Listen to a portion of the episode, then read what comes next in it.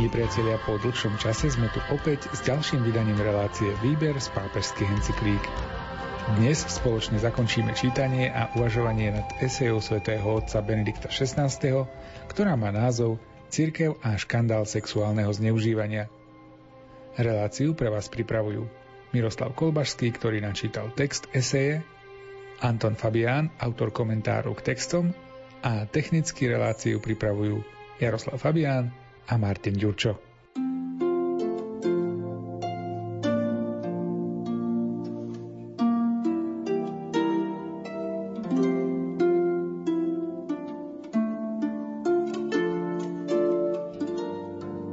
Boh sa stal pre nás človekom. Stvorenie človek mu tak veľmi leží na srdci, že sa s ním spojil a tak celkom prakticky vstúpil do ľudských dejín. Hovorí s nami, žije s nami, trpí s nami a vzal na seba smrť za nás. O tom síce rečníme v teológii podrobne s učenými slovami a myšlienkami, ale práve takto vzniká nebezpečenstvo, že sa urobíme pánmi viery namiesto toho, aby sme sa nechali vierou obnoviť a ovládnuť. Zvážme to v jednom centrálnom bode, v slávení Eucharistie. Naše zaobchádzanie s Eucharistiou môže vzbudzovať len starosť.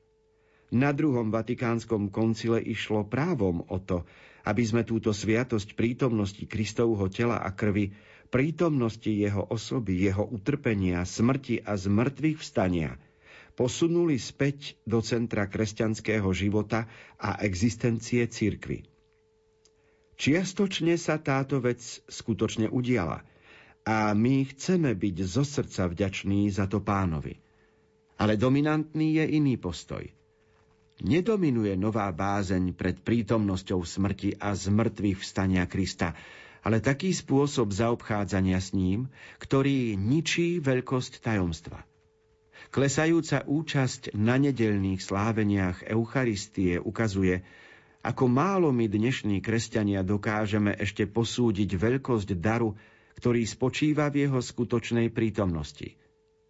Eucharistia je devalvovaná na ceremoniálne gesto, keď je považované za samozrejmé, Slúšnosť dokáže podať ju pri rodinných sviatkoch alebo pri príležitostiach ako sobáž alebo pohreb všetkým, ktorí sú z príbuzenských dôvodov pozvaní. Samozrejmosť, za akou na niektorých miestach prítomní prijímajú aj najsvetejšiu sviatosť, ukazuje, že vo svetom prijímaní vidíme už len ceremoniálne gesto. Keď teda premýšľame, čo treba robiť, stáva sa jasným, že nepotrebujeme ďalšiu nami vymyslenú církev. Potrebná je skôr obnova viery v nám darovanú skutočnosť Ježiša Krista vo sviatosti.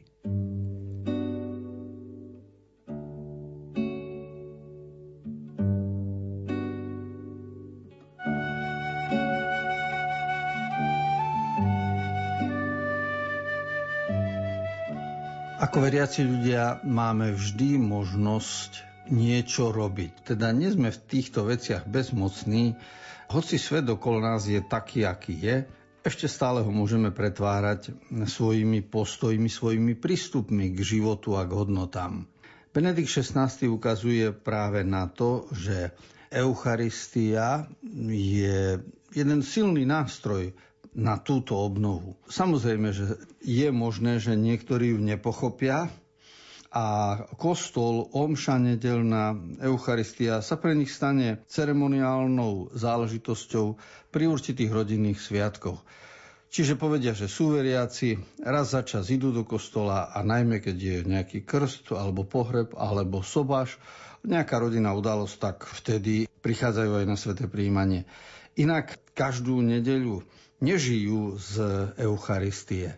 A tá Eucharistia, ona tu nejde o oplátku bielu. Ani nejde o to, že Ježiško je tam prítomný a mám si pred neho pokľaknúť.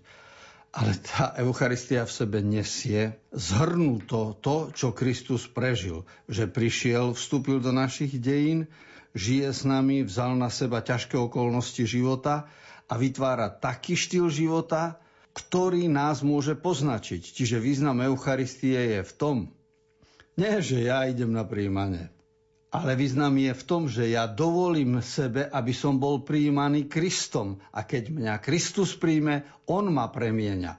Lebo keď ja prijímam Krista, ja Krista na seba nepremením. Ja ostanem taký, aký som a keby som Krista na seba premenil, tak ho urobím horším, jak som. Ale príjmanie znamená, že dovolím sebe, aby som bol prijatý Bohom a Boh ma premieňa a preto mi dáva život, ktorý je väčší, čiže nezničiteľný, dáva mi novú kvalitu lásky. A toto je Eucharistia. Toto, keď ľudia nechcú sa tomuto odovzdať a objať týmto gestom Božím, tak je pochopiteľné, že ľudskosť na tomto svete sa vytráca.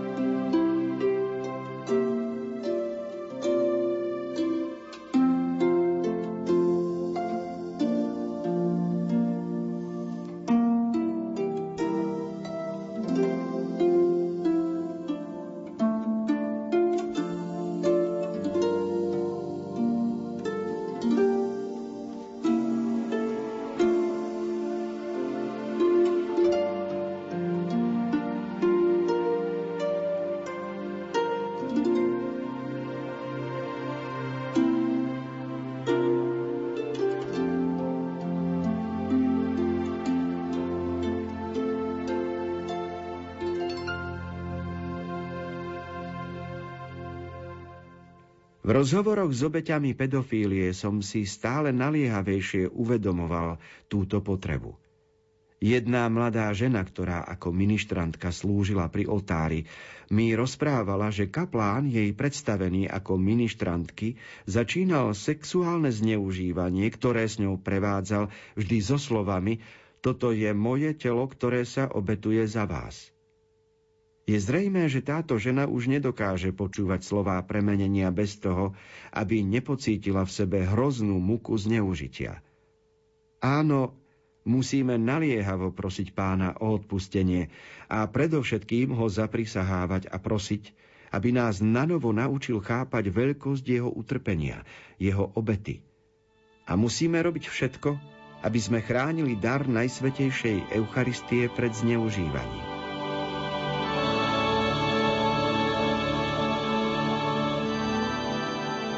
Všetko na svete sa dá zneužiť, všetko na svete sa dá povedať inak a teda interpretovať aj najkrajšie vety z Biblie, aj najkrajšie vety z liturgie sa dajú znevážiť. Aj Benedikt XVI to pripomína, keď vychádza z liturgických slov aj biblických premenenie, čo znamená výraz toto je moje telo. Lebo keď v kostole kľačíme a počúvame v omši, každú omšu, toto je moje telo, ktoré sa obetuje za vás, tak je jasné, že si môžeme povedať ďakujem, Pane Ježišu, že si znova prítomný, klaňam sa Ti. Ako Tomáš vyznávam Pán môj a Boh môj, pritom je ticho v kostole, všetci kľačia, čiže je to významné gesto, významný symbol. To je úcta k tomu, že v znaku chleba je prítomný Kristus. Ešte jeden iný význam to môže mať vtedy, keď človek nad tými slovami rozjíma a povie si Toto je moje telo, ktoré sa obetuje pre vás. Toto som ja, otec, ktorý chcem sa obetovať pre rodinu. Toto som ja, chorý človek, ležiaci v nemocnici, ktorý prinášam svoju obetu. Toto som ja, mama, toto je moje telo, ktoré sa obetuje pre vás, deti, vždy keď varím, upratujem a, a periem. Toto je moje telo, môže povedať syn a dcéra, keď chcú znovu posluchnúť svojich rodičov. Čiže výraz toto je moje telo, ktoré sa obetuje pre vás, je veľmi hlboká, zmysluplná veta, ktorú by sme si mali osvojiť zo Svetej Omši ako princíp, s ktorým ideme do týždennej služby medzi ľudí.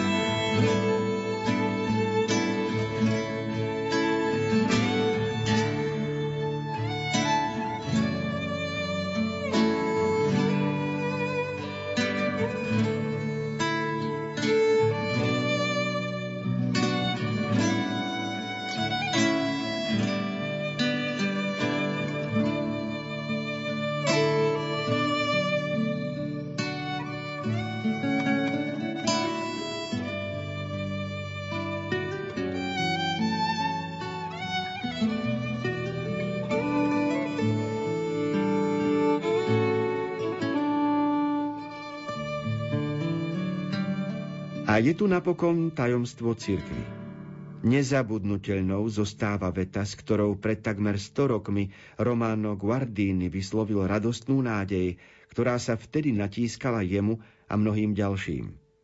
Začala sa udalosť nedozerného dosahu. Církev sa prebúdza v dušiach. Chcel tým povedať, že cirkev už jednoducho nebola zažívaná a pociťovaná ako predtým, teda ako zvonka k nám pristupujúci aparát, ako nejaký druh úradu. Ale začala byť pociťovaná ako prítomná v samotných srdciach, ako niečo nielen vonkajšie, ale vnútorné a dotýkajúce sa.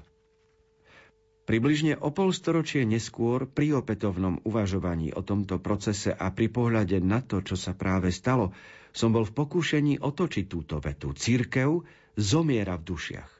V skutočnosti je církev dnes rozsiahlo považovaná už len za nejaký druh politického aparátu – Hovorí sa o nej prakticky takmer výlučne v politických kategóriách.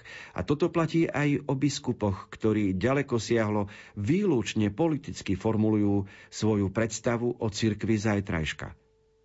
Kríza, ktorá bola zapríčinená mnohými prípadmi zneužitia kňazmi, ženie k vnímaniu cirkvy ako niečoho nepodareného, čo my teraz musíme od základu sami nanovo vziať do rúk a nanovo usporiadať ale nami samými urobená cirkev nemôže byť nádejou.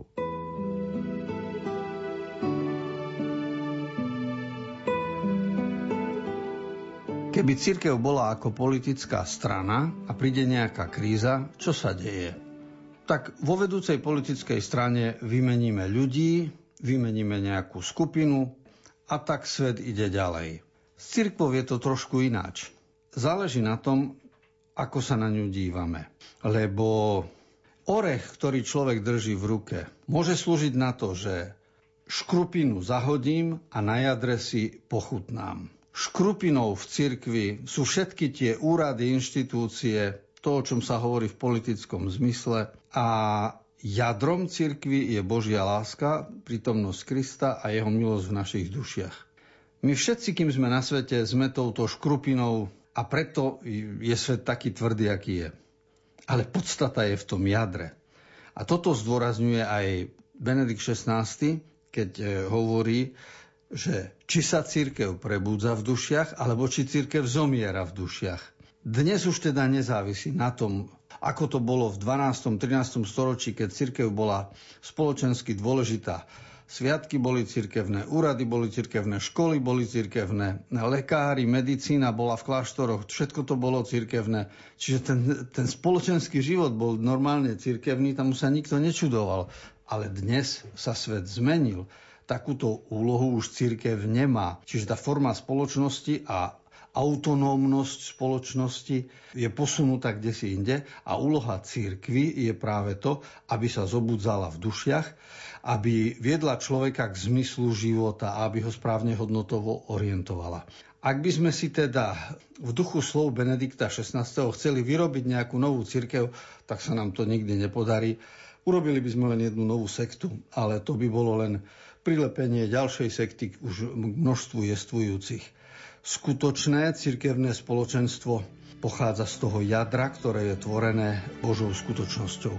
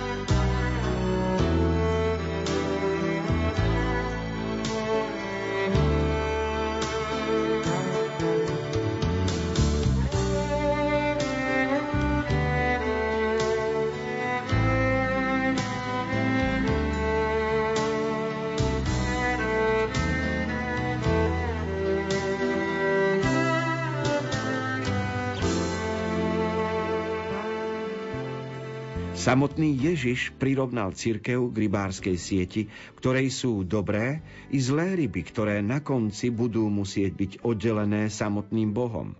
Vedľa toho stojí podobenstvo o cirkvi ako roli, na ktorej rastie dobré obilie, ktoré zasial sám Boh, ale aj burina, ktorú potom potajomky zasial nepriateľ. V skutočnosti je burina na Božom poli, cirkvi, nadmieru viditeľná a zlé ryby v sieti takisto ukazujú svoju silu. Ale napriek tomu zostáva roľa Božou roľou a sieť Božou sieťou. A vo všetkých dobách existuje nielen burina a zlé ryby, ale aj Božia siadba a dobré ryby. Dôrazne ohlasovať obidvoje rovnako nie je falošnou apologetikou, ale potrebnou službou pravde.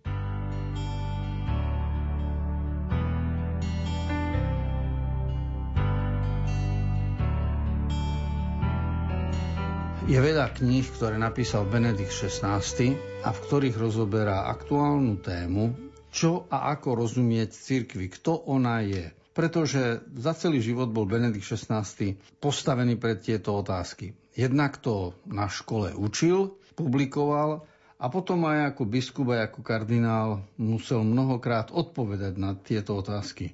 A keby to bolo také jednoduché, ako ľudia o tom hovoria, aj on by to už bol dávno odhalil že církev je len zlá, feudálna, je staromodná a preto sa jej treba zbaviť alebo ju nejako pretvárať. Zabudli na to, že církev má ešte jednu časť a tá časť je v nej nemeniteľná, je v nej sveta, dobrá, čiže vidieť ju len z tohto pohľadu obalu a nevidieť jadro je veľmi nesprávny a nevedecký pohľad. A preto sa vždy treba vrátiť k tomu, čo tvorí podstatu cirkvy, kam patrí Boh, Kristus, Mária a všetci svätí a v nebi oslávení. A obal cirkevného spoločenstva tvoríme my všetci, čo žijeme na zemi, aj s pápežom, aj s biskupmi a s celou organizáciou.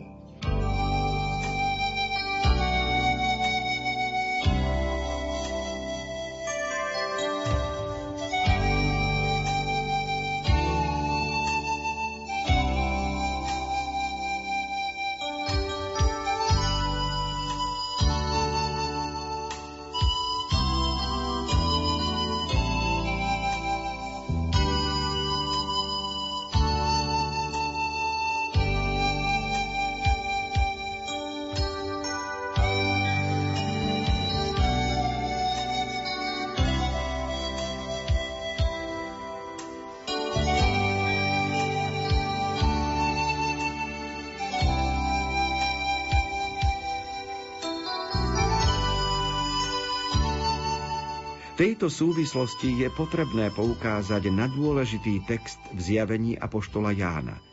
Diabol je tu označený ako žalobca, ktorý vodne v noci obžalúva našich bratov pred Bohom. Zjavenie 12.10 Apokalypsa tým preberá myšlienku, ktorá stojí v centre rámcového rozprávania knihy Job. Tam sa rozpráva, že diabol sa pred Bohom pokúšal zľahčovať Jobovú spravodlivosť ako len predstieranú. Pritom išlo práve o to, čo hovorí Apokalypsa. Diabol chce dokázať, že neexistujú spravodliví ľudia, že všetká spravodlivosť ľudí je predstieraná a keby sme sa mohli prizrieť bližšie, zdanie spravodlivosti rýchlo opadne. Rozprávanie sa začína dišputou medzi Bohom a diablom, v ktorej Boh poukázal na Joba ako na skutočne spravodlivého. Pri ňom sa má uskutočniť skúška, kto tu má pravdu. Vezmi mu preč majetok a uvidíš, že nezostane nič z jeho zbožnosti, argumentuje diabol. Boh mu dovolí tento pokus, z ktorého Job vyjde pozitívne. Nuž diabol to ženie ďalej a povie kožu za kožu. Všetko, čo človek má, dá za svoj život. Ale stiahni ruku a zasiahni jeho kosti a telo, či ti nebude kliať do očí. A tak Boh poskytne diablovi druhé kolo. Smie sa dotknúť aj Jobovej kože. Diabol má zakázané len zabiť Joba. Pre kresťanov je jasné, že Jobom, ktorý stojí za celé ľudstvo ako príklad pred Bohom, je Ježiš Kristus. V Apokalypse je nám dráma človeka predstavená v celej svojej šírke. Oproti Bohu stvoriteľovi stojí diabol, ktorý hovorí zle o celom ľudstve a o celom stvorení – Hovorí nielen k Bohu, ale predovšetkým k ľuďom. Pozrite sa, čo urobil tento Boh, údajne dobré stvorenie. V skutočnosti je vo svojej celkovosti plné biedy a hnusu. Zlé reči o stvorení sú v skutočnosti zlými rečami o Bohu. Chcú dokázať, že samotný Boh nie je dobrý a chcú nás odradiť od Boha.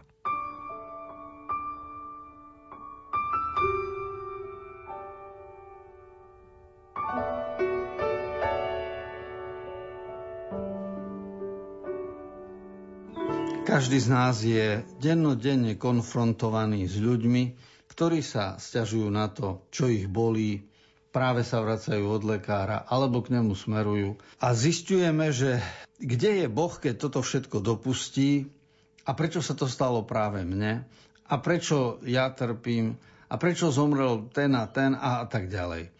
A z toho všetkého Boh vyzerá ako vinovatý, ako že to zapričinil táto obžaloba Boha je v našej spoločnosti mm, takým, takým moderným trendom. V Biblii na to máme starodávnu knihu 500 ročí pred Kristom, kniha Jóbova a celý príbeh o Jóbovi už vtedy ľudia si dávali také otázky, aké my, ale do literárneho formátu Jóba spracovali odpovede na tie isté otázky, ktoré si my dávame dnes. Len tú knihu treba pomaly pokojne prečítať a vidieť zrazu, že ten prístup človeka k Bohu sa musí zmeniť. To znamená, že to, čo robí Boh nad Jobom, robí vo svojej prozreteľnosti a správne a požehnanie. A všetci ostatní, ktorí Jobovi protirečia, musia e, na to prísť. A to znamená, že aj my dnes sa máme dívať aj na cirkevné spoločenstvo, ktoré je obžalované, lebo s pedofíliou dostávame zabrať všetci a sme všetci hádzaní do jedného vreca, ale musíme to prečkať a počkať na to, kým príde fáza očistenia a kým sa znovu ukáže múdrosť a prozreteľnosť Božia napriek všetkým tým javom, ktoré okolo seba počúvame.